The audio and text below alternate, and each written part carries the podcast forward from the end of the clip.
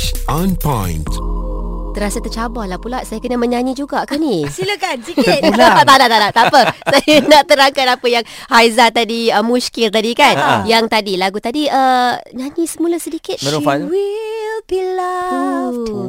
Beloved. Kalau kita tengok lyrics lagu itu, uh-huh. beloved adalah dua perkataan. Be loved. Uh, she will be loved. Beliau oh. akan disayangi. Okay. Kan? Okay. Tapi dia ada L O V E D ke?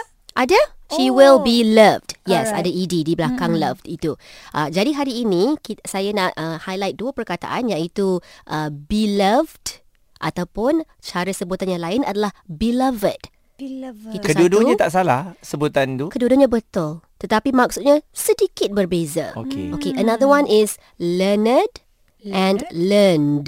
Ejaan dia sama. Mm-hmm. It's the word learn, mm-hmm. belajar, tetapi ada E D di belakangnya. Okay, okay, but let's go to beloved mm-hmm. first ataupun beloved. Pernah dengar kan? Mesti pernah dengar. This is my beloved partner. This is yeah. my beloved husband or yeah. wife. Selalunya dalam kan? surat, dalam surat ah, ada banyak. Oh, dalam surat eh? Ah. Surat apa tu Muaz? Tu ah. surat cinta dululah. Yalah, beloved tu sesuailah ah. untuk bercinta kan? Betul. Ah. Ah. Jadi ada perbezaannya sedikit sahaja antara beloved dan beloved.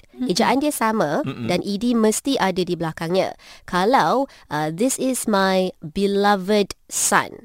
Okay, beloved itu adalah adjektif, sesuatu yang describe sesuatu yang lain. Beloved uh, maksudnya beloved yang disayangi lah, mm-mm. yang tersayang ke apa ke kan. mm. So beloved adalah sebutannya. Tetapi ada satu lagi saya sebut tadi, beloved. Beloved, ha. Beloved. Um, he is a beloved leader in this country. Hmm. Beloved maksudnya yang disayangi. B dia ada space ke tak? Tak ada. Satu perkataan sahaja. Oh. Dari lain daripada lirik lagu Maroon five tadi. Hmm. Lirik tadi dua perkataan. She will be loved. Uh, maksudnya lain sedikit. Uh-huh. Konteks dia lain sedikit. Tetapi dia punya asas dia maksudnya sayang. Hmm. Uh, seseorang yang disayangi. Hmm. The line may be blurry. Mungkin kita keliru antara beloved dan beloved. Jadi kita ingat satu peraturan ini sahaja. Bila kita nak menggunakan perkataan itu sebagai satu adjective, it is beloved. Bila kita nak gunakan sebagai noun ataupun kata nama, mm-hmm. it is beloved. Ada lagi kan? Macam saya pernah dengar, devoted. Devo- hopelessly devoted to you. Devoted? Itu lain. Oh. Devoted tu satu je. Oh, devote daripada perkataan devote. Oh. Devoted. Tapi yeah. dia maksudnya satu sahaja. Dan uh-huh. sebutan dia satu sahaja. Hmm. Ah. Ah. Dan learn tadi? Okay, learn tadi Mm-mm. pun ada dua. Mm-hmm. Learn yang kita tahu, belajar. Apabila past tense, kita tambah E D di belakangnya. Yeah.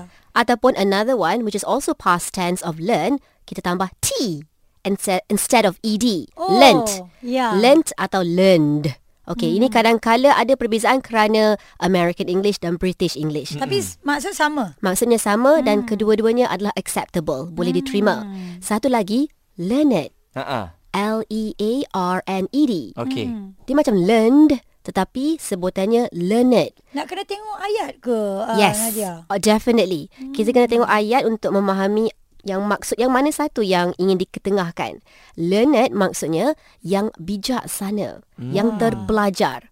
Jadi ia uh, berasal daripada perkataan learn hmm. tetapi digunakan dalam situasi yang berbeza. Saya bagi contoh ayat, he is a learned judge. Hmm. Learned Nadia. Ha, oh, gitu. Thank you very much. Alhamdulillah. Learned Muaz. Ah, yes. Dia tak boleh cakap nama sendiri. Oh, tak saja je seorang tak sebut, kita sebutlah dulu. Tapi kalau yang ada ya, bukan learned, maksudnya learned, dia nak belakang, nak sebut di belakang tu kadang-kadang kita kena, ada orang yang menekankan, ada orang yang sekali jalan. Sepatutnya kena tekankan, kena tekankan, but not so much. Learned. I learned that ah. he is a good person. I learned okay. how to become a radio announcer on Kool one oh one. English On Point.